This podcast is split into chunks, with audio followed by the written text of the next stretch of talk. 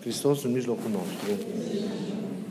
Am zis că în cuvântul din, din după amiaza aceasta o să încercăm să, să continuăm câteva reflexii pe, pe seama textului evanghelic care s-a citit, pentru că este un text extraordinar de important, foarte dens, foarte profund. Vă dați seama, e un text fiind ultima rugăciune a lui Isus rostită către Tatăl înainte de patima sa, în sensul de a fi auzit, în sensul de a fi cu ucenicii săi în, în întrânsa, ea este extraordinară și ne îngăduie ca să intrăm ca printr-o fereastră în, în inima lui Isus, în interioritatea lui și să vedem care erau intențiile lui din acele clipe practic supreme pentru noi, pentru mântuirea noastră, care au fost gândurile lui nu? și care au fost, să zicem, dorințele, dorirea lui pentru, pentru noi, pentru noi creștinii. De, de prima dorință pe care Isus a înălțat-o ca rugăciune către Tatăl pentru noi, ați auzit, ați luat aminte, a fost aceea de a avea viață veșnică, tot cel care crede, tot cel care crede în El. Acesta, aceasta a fost imaginea, imaginea de, de, de, de început inaugurală a acestei rugăciuni, rugăciunea lui Isus. Eu vreau să vă recomand, uh, să, înainte de a începe, să, să o citiți la casele voastre, dacă vreți așa, ca o temă a acestei școli de duminică, când veți ajunge acasă mai de seară, mai târziu, să, să, să o citiți și în lumina explicațiilor de azi de la liturghie și a celor de acum, să încercați să împropiați, să aprofundați acest, acest text. E simplu, capitolul 17 de la Evanghelia după Ioan, 17. Este rugăciunea arhierească a lui Isus. Repet, contextul în care ea a fost rostită a fost acela al începutului patimilor Domnului. Contextul cine cele de taină, da, a ultimilor învățături pe care Iisus le dă ucenicilor săi, după care rostește această rugăciune înainte de a merge cu ei în grădina Ghețimani, unde urmează să fie, să fie prins și dus apoi spre judecată, spre patimă și spre, și spre moarte. Dar la 17 Ioan veți găsi întreaga rugăciune lui Isus.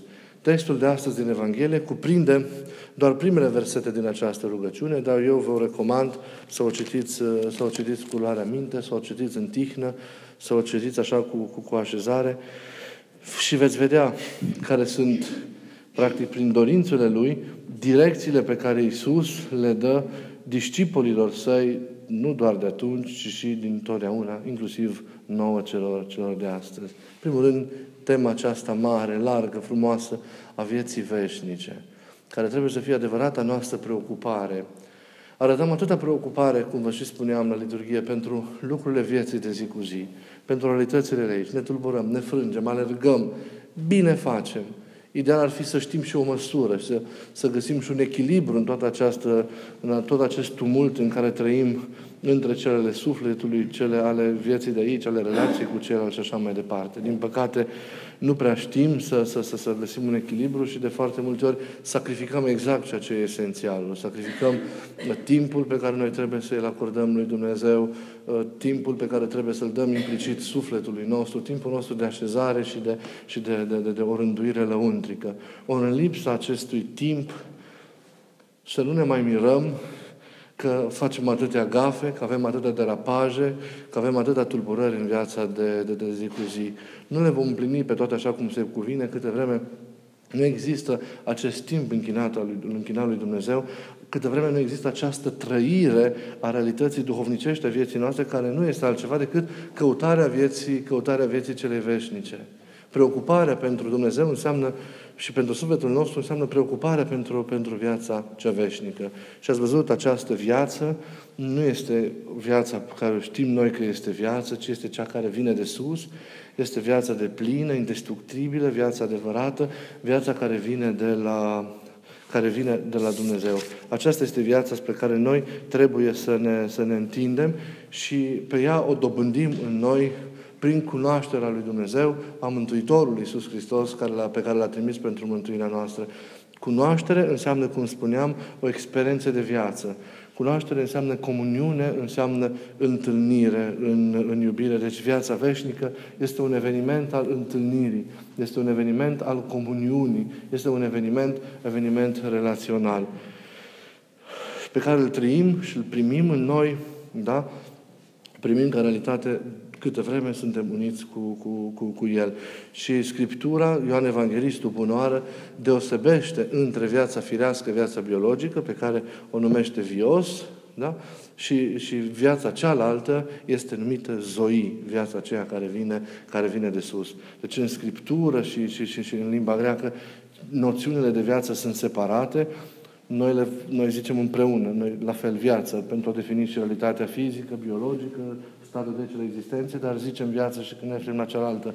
Ei, și înțelegem mai mult sau mai puțin ce e una și ce e alta. Dar pentru Scriptură, pentru limbajul biblic și al părinților și limba veche, lucrurile sunt foarte clare. Viața biologică, existența de aici se numește vios, de aici și biologie, cuvântul da?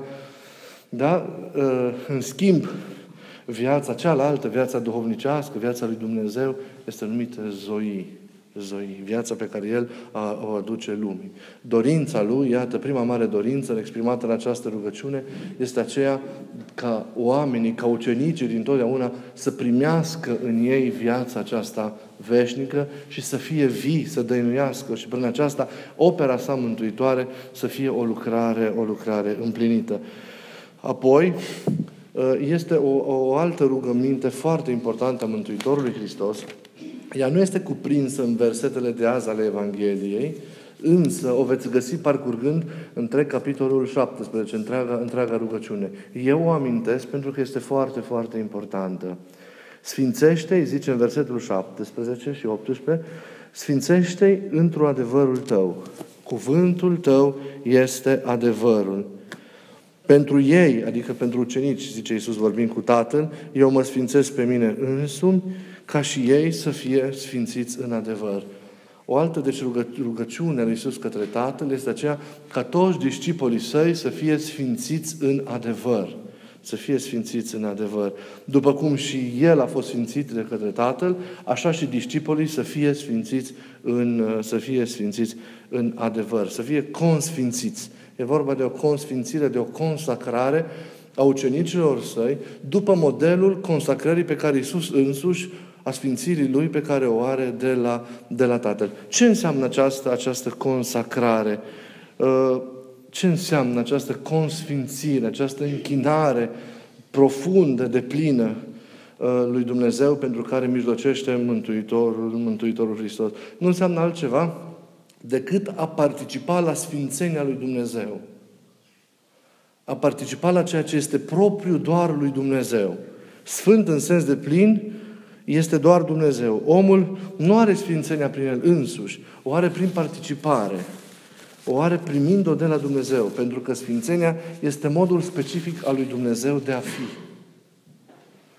El la Hristos a fost sfințit de Tatăl, vom vedea îndată ce înseamnă consacrarea aceasta, și El, la rândul Lui, se roagă pentru consacrarea noastră, ca și noi să fim primiți în consacrarea aceasta pe care El o are de la, de la Tatăl.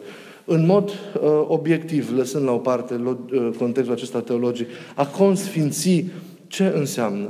Înseamnă transferarea unei realități, fie că vorbim de persoană, deci de oameni, sau de lucruri, de spații, da? în, pro, din, din, uh, în proprietatea lui Dumnezeu. Luarea din uzul comun obișnuit și transferarea acelei realități al lui, al lui Dumnezeu. Practic, lucrul consacrat este scos din ambienta, ambientalul lui propriu-zis și înălțat într-o nouă sferă existențială în care nu mai este la dispoziția omului, ci doar a lui Dumnezeu, slujind pentru o misiune anume. De exemplu, un exemplu banal ca să înțelegeți. Înainte de a se sfinți, de a se construi o biserică, se sfințește locul. Sensul acelei sfințiri este practic acel loc se sfințește, locul se consacrează. Adică se smulge din, din folosința lui obișnuită pe care va fi avut-o până atunci, de grădină, de parc, de așa, și se pune deoparte pentru lucrul lui Dumnezeu. Se afiorosește, se închină, se oferă lui Dumnezeu și este în același timp primit de Dumnezeu pentru a avea o utilitate din aceasta sfântă și, și, și, și sfințitoare. Tatăl l-a sfințit pe Fiul și l-a trimis în lume. În mod practic ce înseamnă? Tatăl i-a dat această sfințenie a sa veșnică Fiului. L-a făcut pe Fiul părtaș la ceea ce este El, în gândul Lui, în voia Lui. Și această voie a Tatălui a devenit și voia și voia Fiului. Fiul, prin această sfințire a Lui din veșnicie, că este născut din Tatăl, participă da, la viața Tatălui. El rămâne în unire de plină cu Tatăl și în același timp el, el va fi în dăruire de plină, de plină către, către lume. Căci voia Tatălui pentru el este aceea de a merge, a coborâ în lume, de a se întrupa și de a împlini toată lucrarea aceasta de mântuire pentru viața, pentru viața lumii. Tatăl îl sfințește pe Fiul, anume din veșnicie, da? Îl, îl face părtaș la tot ceea ce este El și în același timp îi atribuie și această misiune de a merge în lume pentru a împlini lucrul, lucrul Său. Etapa a doua zice Fiul, mă sfințesc pe mine însumi. Sfântul Ioan Gură de Aur spune că a, a, a, verbul acesta folosit aici de Isus înseamnă că este consacrat pentru jertfă. Înseamnă mă dăruiesc pe mine însumi pentru jertfă. Da? Rămân în unitate cu Tatăl și sfințindu-mă eu pe mine, adică în libertatea mea, ă, ă, mă dăruiesc pe mine de plin lumii, împlinind în aceasta voia, voia Tatălui, voia Tatălui meu. Dar rugăciunea lui Isus continuă ca și discipolii lui să fie consfințiți în, în, în adevăr. Discipolii trebuie să fie și ei implicați în consfințirea lui Isus, în sfințirea lui Isus. Sfințirea lor înseamnă a primi din, din, din, din, din sfințirea aceasta pe care Isus a primit-o de la Tatăl, a rămâne în unitate cu El și a împlini, a împlini împreună cu El voia Tatălui. Și ucenicii sunt cei care nu mai au o viață prin această consfințire care le aparține loruși, ci au o viață pe care i-o închină lui Dumnezeu, punându-se la dispoziția lui Dumnezeu pentru a împlini lucrul lui, pentru a împlini, a împlini voia lui. Noi toți suntem consacrați, să știți, închinați, să oferiți lui Dumnezeu din momentul botezului nostru. Toți am fost incluși în această consfințire, consacrare a lui Isus de către Tatăl din momentul botezului nostru. Aparținându lui Hristos, prin unirea cu El în botez, noi aparținem Tatălui și prin aceasta participăm la misiunea pe care Tatăl i-a dat-o Mântuitorului, Mântuitorul Hristos. Și noi suntem chemați să propovăduim cuvântul adevărului și noi suntem chemați să, să, să, să, să slujim mântuirea lumii prin tot ceea ce noi suntem, prin cuvântul nostru, prin viața noastră întreagă, chiar prin sacrificiul propriei, propriei, noastre, propriei noastre vieți. Iată, a doua rugăciune mare a lui Isus din acest dialog, să zicem, al lui Hristos cu Tatăl înainte de patima sa, este ca ucenicii săi să aibă, să trăiască din plin această consfințire pe care și El a primit-o de la, de la Tatăl. Și ei să aibă existență închinată, oferită de plin lui Dumnezeu, de plin lui Hristos. Și prin această oferire să se pună la îndemână, la îndemâna Lui pentru a primi lucrul Lui și voia Lui în lumea în care, în care ei, ei trăiesc. Practic am fost incluși nu numai în sfințirea Lui Isus, în sfințirea Lui, ci am fost incluși și în, în, în, în viața Lui și în misiunea pe care El o are de împlinit. Cu alte cuvinte, lucrarea Lui se perpetuează, se continuă prin noi astăzi în lumea în care, în care, în care noi trăim. Apoi există o, o, o altă cerere care e singura care se, se, se repetă continuu, aproape ca un light motiv, veți vedea mai cu seamă din partea a doua rugăciunii, pe toată durata aceasta a, a rugăciunii. Rugăciunea pentru unitate, ca toți să fie una, așa cum noi suntem una, așa și ei să fie, să fie, să fie una. Domnul repetă de patru ori, cel puțin, în rugăciunea sa arhierească, această cerere. În versetul 11, rugăciune pe care ați și ascultat-o, Părinte, păzește numele Tău pe cei pe care mi-ai dat ca să fie una precum una suntem și noi. În versetul 21, ca tot să fie una, după cum Tu, Părinte, ești în mine și eu în Tine, așa și aceștia în noi să fie una, ca lumea să creadă că Tu m-ai trimis Și versetul 22 și 23. Și slava pe care Tu mi-ai dat-o, le-am dat-o lor, ca să fie una precum noi una suntem. Eu în ei și Tu în mine, ca ei să fie desăvârșiți în unime, adică să fie una, și astfel să cunoască lumea că Tu m-ai trimis și ai iubit pe ei așa cum m-ai iubit și pe mine. Deci, unitatea, rugăciunea pentru unitatea discipolilor săi. Rugăciunea aceasta ne deschide sau se deschide și ne deschide și pe noi spre orizontul al comunității creștine viitoare, al bisericii de-a lungul, de lungul viacurilor. Și atât cum biserica din totdeauna, da? biserica care va veni după acel moment istoric până la întoarcerea sa, este inclusă în rugăciunea sa. Și noi de acum suntem incluși în această rugăciune a lui Isus. De fapt, în această rugăciune, Iisus se roagă pentru ucenicii săi ca să fie poziții în unitate și să fie poziții de cel viclean. Sunt cele două mari rugăminți, iată, pentru, pentru ucenici. Se roagă pentru unitatea, pentru unitatea lor. Unitatea este un semn de recunoaștere al trimiterii lui Isus de către, de către Tatăl. Prin unitatea creștinilor este legitimat Isus însuși. Acolo unde între creștini există fracturi, există dezbinări. Da? Toate acestea sunt o zminteală pentru lume. Da?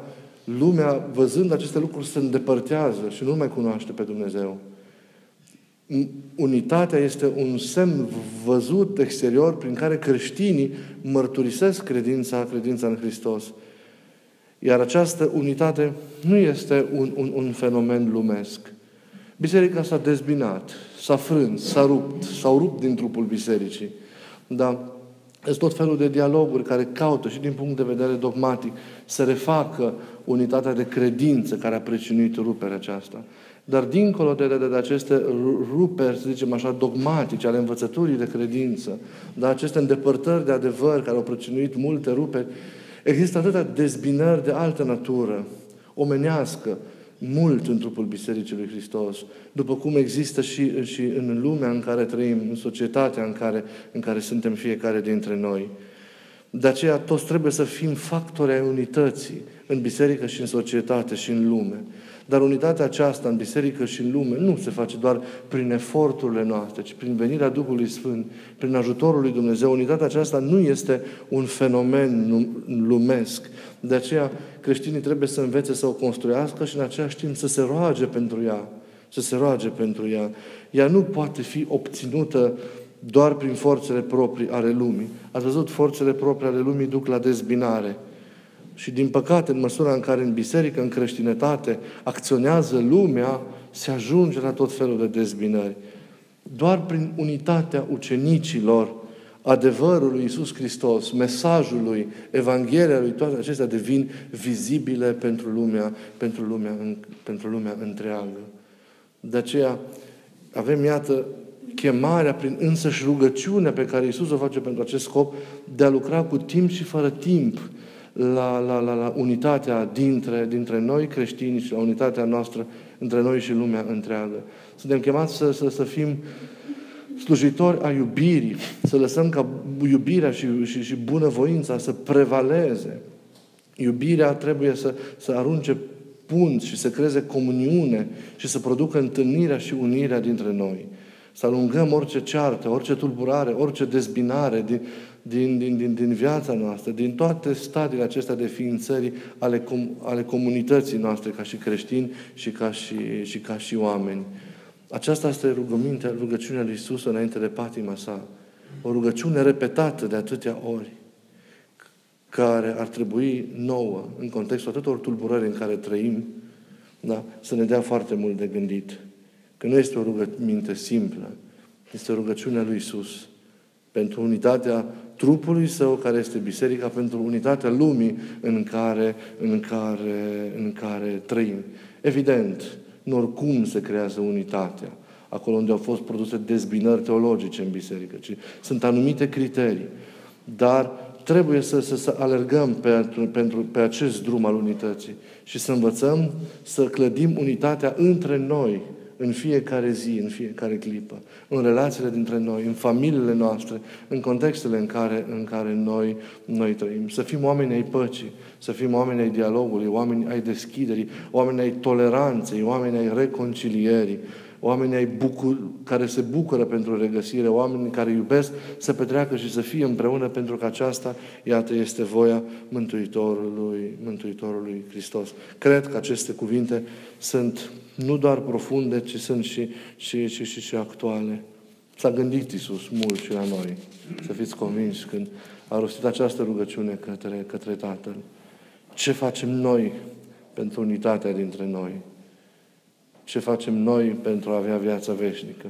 Ce facem noi pentru a trăi consacrarea da, față de, de, de, de, de Dumnezeu în viața noastră, în viața noastră de zi cu zi? Ce facem noi pentru a propovădui lumii numele Lui, pentru ca lumea să-L, să-L cunoască? Iată câteva, câteva lumini de gând legate de, de textul Evangheliei de astăzi pe care doresc să vi le pun la, am dorit să vi le pun la suflet în această, în această după-amiază. E rugăminciunea lui Isus, spusă cu lacrimi, cu sudoare, cu durere în inimă, în pragul patimilor sale. Rugăciunea lui Isus. El s-a rugat fierbinte, așadar, ca să avem viață veșnică, viață care vine din cunoașterea Lui, din întâlnirea cu El, el s-a rugat ca și noi, asemenea Lui, să fim consfințiți, da, în adevăr, să fim sfințiți în adevăr, dar să ne regăsim unirea, prin unirea cu El, unirea cu Tatăl și să ne implicăm din punct de vedere al misiunii și al slujirii noastre în lume, El s-a rugat ca toți creștinii, toți discipolii săi să fie una și să fie păziți de cel viclean să fie păzit de cel viclean. Eu las ca aceste cuvinte și această rugăciune lui Iisus să lucreze în, în inima voastră în această zi și nu numai în această zi, ci mereu. Și sunt convins că luând aminte la ea, la mesajul care este dincolo de cuvinte ascuns, da? Sunt convins că vom găsi o lumină foarte puternică care va călăuzi pașii noștri în viața duhovnicească și, și, și nu numai. Suntem acum într-un timp sfânt, într-un timp al așteptării Duhului Sfânt, într-un timp important între înălțare și, și, și venirea Duhului Sfânt, când și ucenicii au stat adunați la rugăciune, așteptând împlinirea acestei promisiuni a Mângâietorului. Și noi să așteptăm venirea Duhului Sfânt, ca El să facă din fiecare dintre noi făpturi noi. Duhul Sfânt venind ne va lumina și ne va transforma.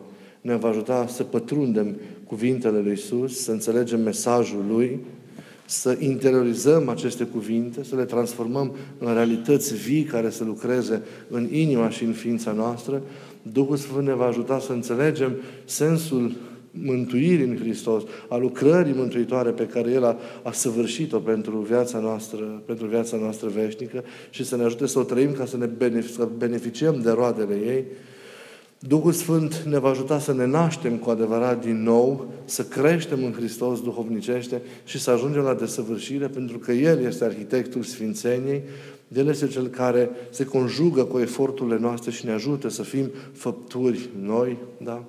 Duhul Sfânt este Cel care ne călăuzește în viața de zi cu zi, inspirându-ne deciziile noastre, în gândurile noastre, având o înrăruire în tot ceea ce noi căutăm să, să împlinim, pentru ca viața noastră să fie o viață câștigată, să fie cu adevărat o viață, o viață fericită să ne ajute El ca, într-adevăr, viața noastră toată să fie inspirată și să fie deschisă, să fie deschisă veșniciei și prin venirea Duhului Sfânt să fie inundată și transformată de această, de această veșnicie. Așteptăm așadar Duhul Sfânt. Și în această așteptare stând, eu vă invit să veniți și duminica viitoare, să slujim împreună liturgia rusalilor, să ne bucurăm de venirea, de venirea Mângâietorului și plin de Duhul Sfânt și având îndrăzneală atunci ca unii care suntem noi și ajungi deja de plinătatea vieții, să mijlocim puternic prin acele rugăciuni extraordinare pentru biserică, pentru lume și pentru întreaga, întreaga omenire.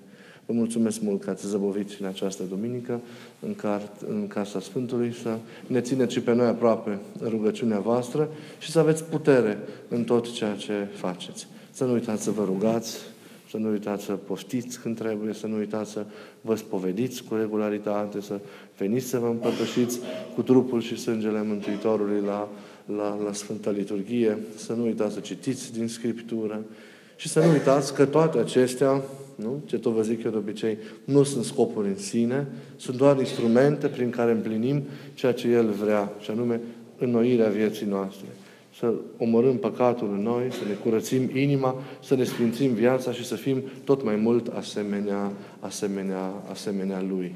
Să le împlinim pe toate și, bineînțeles, nu uitați slujirea plină de iubire față de oamenii din, față de oamenii din jur. Vă mulțumesc mult să aveți o după masă liniștită și bucurie și lumină multă în inim. Și să fiți adevărați martori, adevărați mărturisitori ai Lui. Primind Duhul Sfânt, să mergeți și să spuneți tuturor cât de mare e Dumnezeu, să-i spuneți că El este Domnul și că ne-a dăruit tuturor viața cea veșnică. Amin. Vă mulțumesc mult!